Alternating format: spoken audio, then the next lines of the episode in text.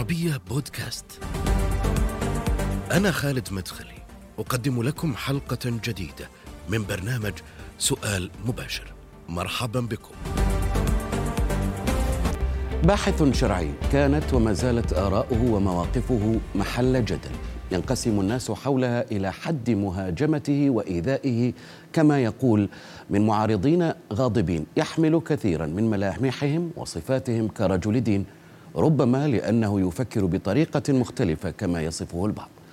الباحث الشرعي المدير العام لهيئة الأمر بالمعروف والنهي عن المنكر في منطقة مكة المكرمة سابقا أحمد بن قاسم الغامدي في سؤال مباشر.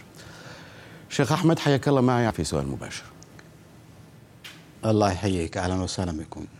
خليني أبدأ معك شيخ أحمد من القرار آه، الأخير الذي صدر قبل أيام من قبل وزير الشؤون الإسلامية والدعوة والإرشاد في السعودية الدكتور عبد اللطيف آل الشيخ آل الشيخ بقصر مكبرات الصوت على رفع الأذان والإقامة فقط وألا يتجاوز مستوى ارتفاع الصوت في الأجهزة ثلث درجة واتخاذ الإجراء النظامي بحق من يخالف هذا التعميم. هذا القرار كان سببا في انقسام السعوديين حوله بين مؤيد آه، ومعارض. خليني أخذ موقفك شيخ أحمد. كيف تنظر إليه؟ ما هو الموقف من هذا القرار بالنسبة لكم الحمد لله رب العالمين والصلاة والسلام على نبينا الأمين وعلى آله وصحبه أجمعين. أما بعد. فهذا القرار يعني هو قديم يبدو ولكن ربما الذي تجدد فيه تأكيد معالي وزير الشؤون الإسلامية بالعمل به وأيضا معاقبة من يخالفه كيف قديم؟ أو اتخاذ الاجراءات النظاميه حياله. نعم.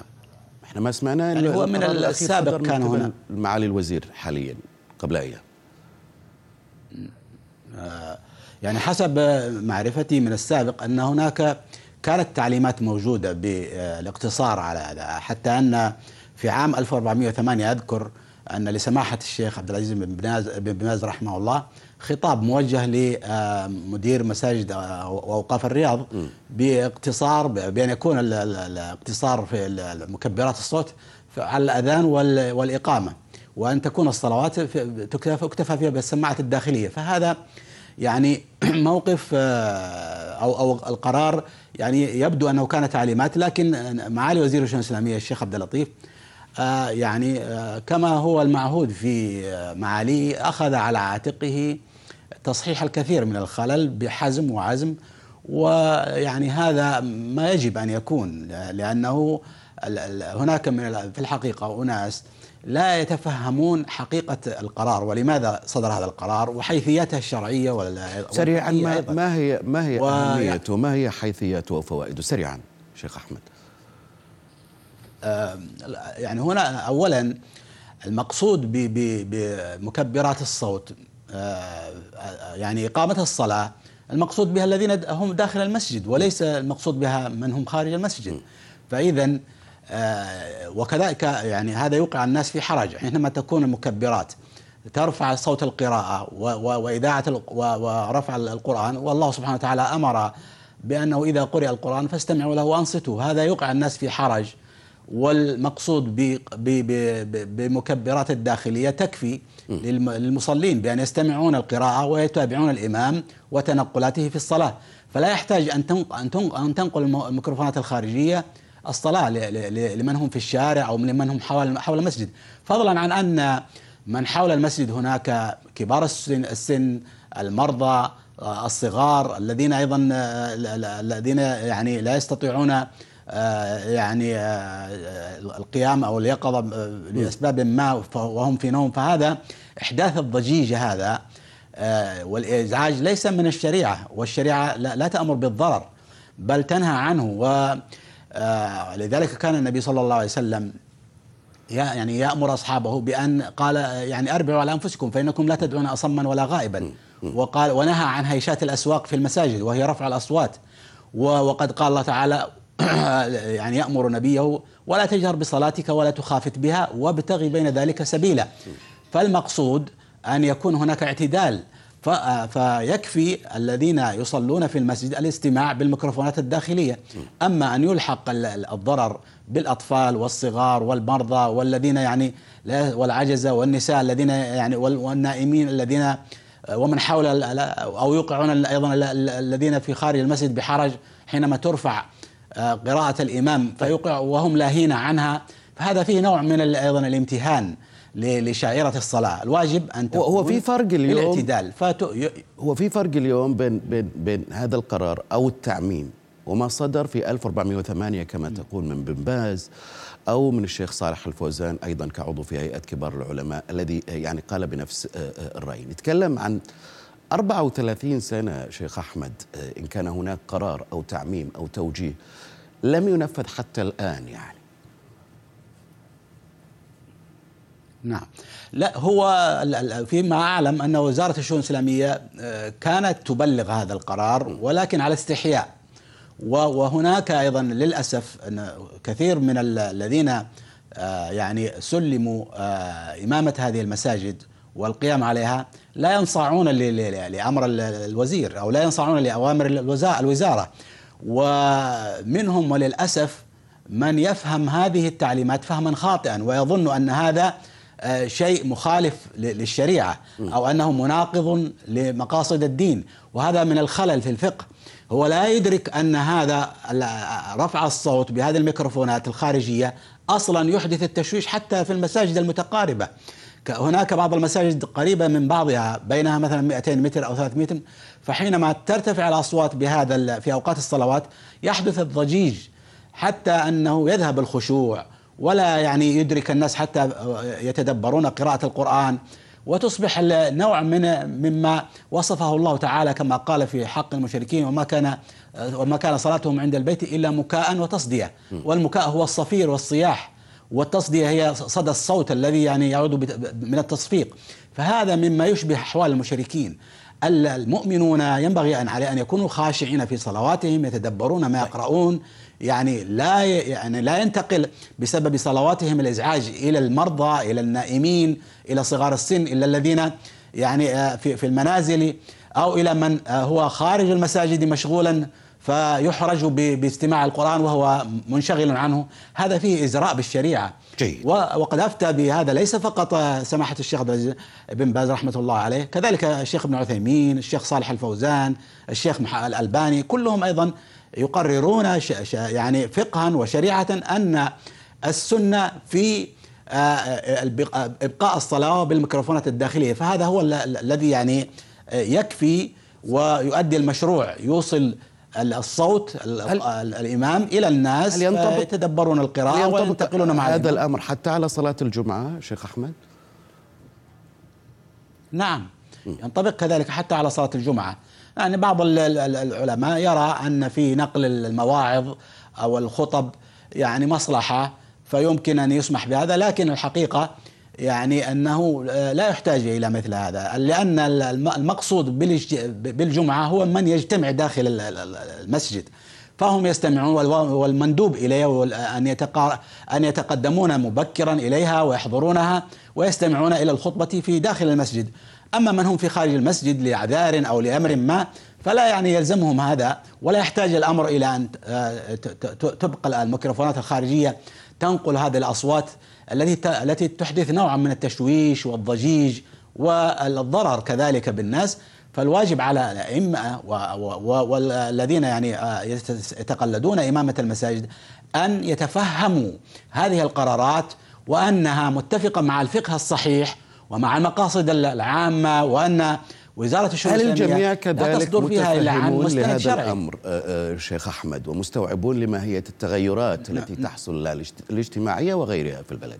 للأسف لا للأسف ليس كذلك بعضهم من من الإخوة الصالحين الذين يعني لديهم الفهم وكذا إلا أنه مشوش عليهم أيضا بأن هذا يعني بعضهم يتخيل وللأسف أن هناك يعني من يخالف مقاصد الشريعة بهذه التعليمات وأن هذه التعليمات ضد يعني المقاصد الدينية.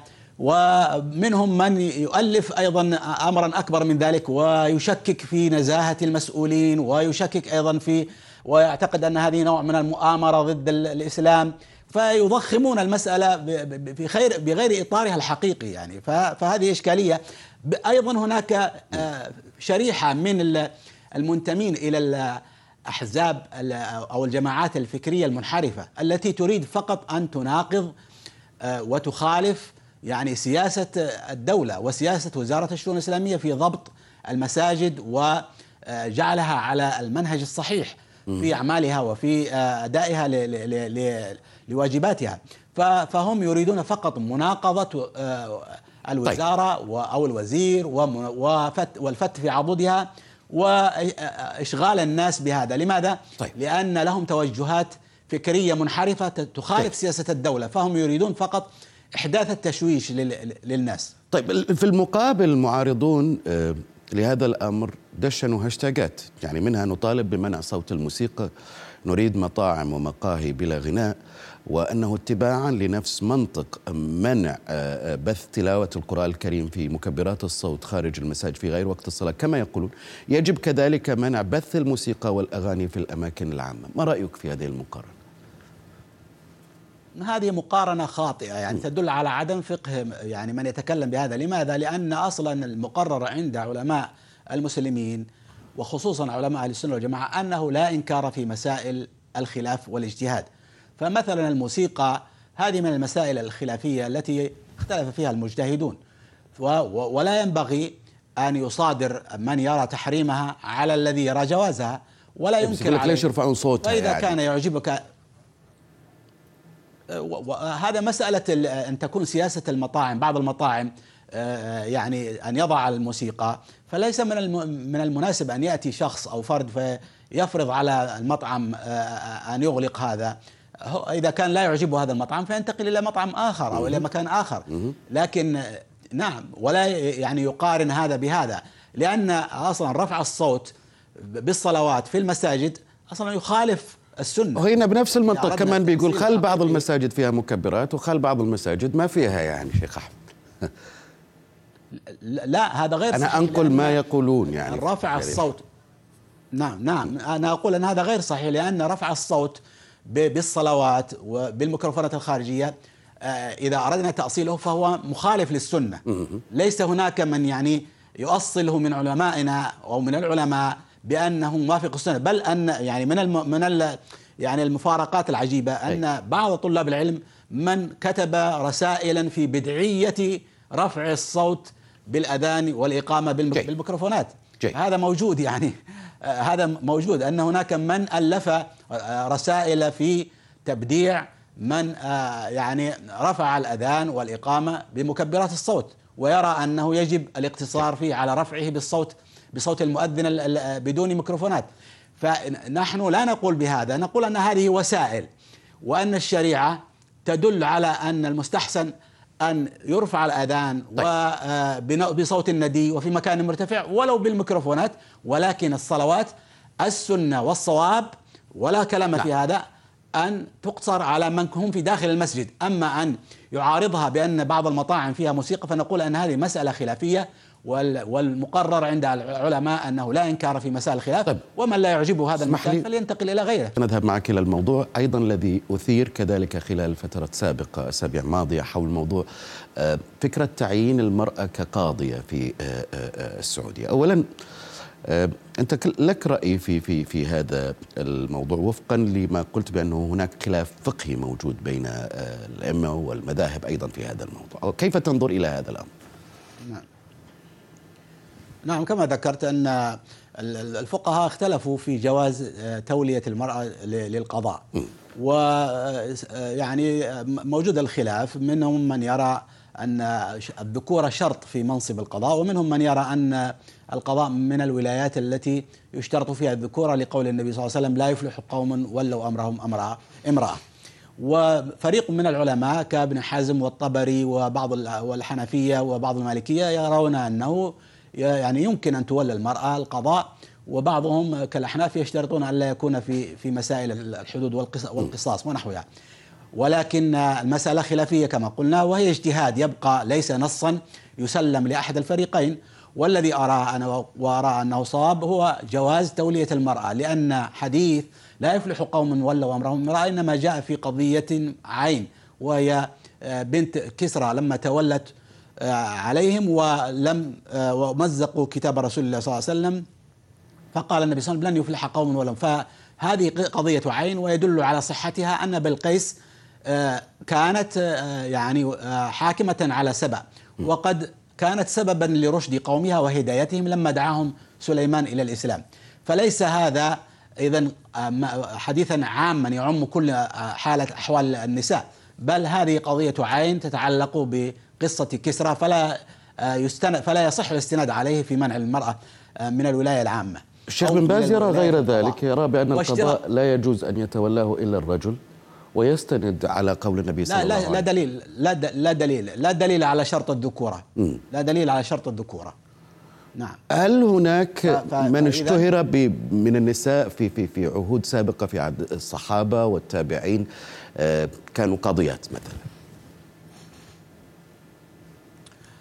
القضاء لم يكن منظما كعصرنا الحالي لكنه كان يمارس حتى أن عائشة رضي الله تعالى عنها كانت تفتي في زمن رسول الله صلى الله عليه وسلم وبعده وفي وخرجت أيضا في في معركة الجمل في قضية أكبر من الفتيا وأكبر من يعني من من القضاء.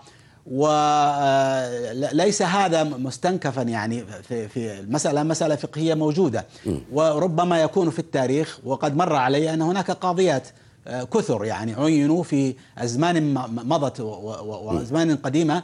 في العهود الإسلامية الكبيرة لكن هذا يحتاج إلى استقراء وحصر حتى يعني يعني يكون آه، يعني فيه نوع من الإحصاء طيب آه، ولكن من الناحية التأصيلية الشرعية أنه لا دليل يعني بمعنى أنه لا نص محكم يمنع من تعيين المرأة في القضاء واعتقد ماذا عن الافتاء؟ تعيين المرأة في القضاء وفق رأيك المرأة يمكن أن نعم. تكون كذلك مفتية أفهم من كلامك نعم مفتية وقاضية ومحامية.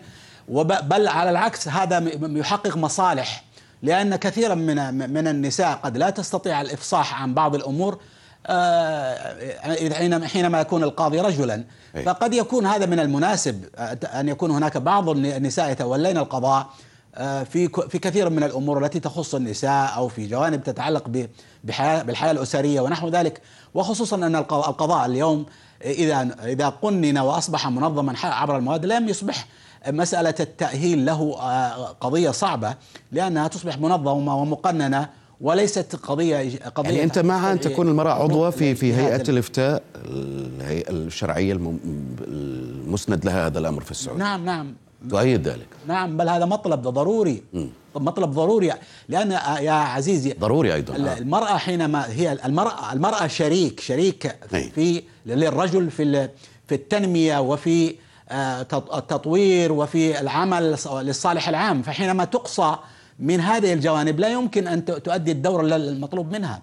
لا يمكن أن تستطيع ان أن تربي الجيل على ما يجب أن يكون. لا بد أن تكون شريكة بالفعل في كل ميادين الحياة العامة وبضوابط الدين التي يعني أمرنا الله تعالى بها. طيب سريعا تكون مفتية وقاضية في كل شؤون الحياة ام أم في شؤون معينة؟ حتى بس نفهم. أنا أرى أنا جوا أنا أرى أنا أرى جواز ذلك مطلقا في كل الجوانب. نعم. طيب ما رأيك في من يقول رأي لابن حزم ورأي للطب. تفضل تفضل. رأي لابن حزم ورأي للطبري ولبعض المالكية والأحناف يعني موجود. ليس قولا القول قولي إنما قول طائفة من العلماء والفقهاء. طيب ما رأيك في من يقول بأن التكوين الخلقي للمرأة وبنيتها الجسمية والنفسية الضعيفة أن القضاء والإفتاء يتطلبان قوة ورجاحة عقل وهذا الأمر غير موجود عند المرأة؟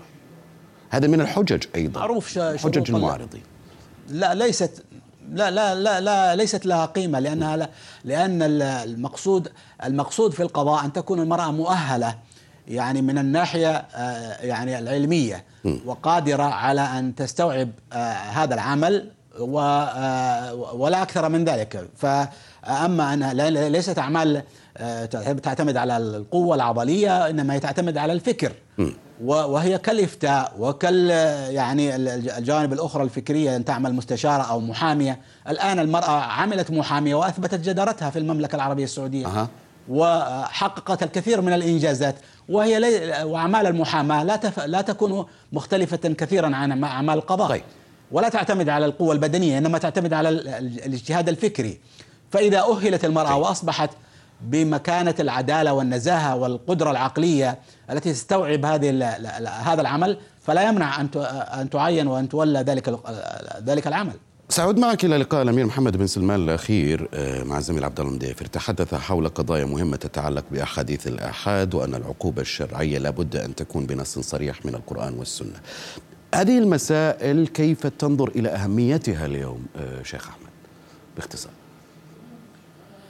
يعني الحقيقة آه، محمد بن سلمان وما أدراك آه، يعني بسمو الأمير محمد بن سلمان. الحقيقة أنا أقول يعني فوجئت كثيرا. أنا من الذين يعني استمعت إلى حديث سمو الأمير ودهشت كثيرا ب يعني آه، ذكاء هذا ال- ال- الأمير الذي تعلق عليه الآمال الكبرى. الآن الآن هو رجل المرحلة.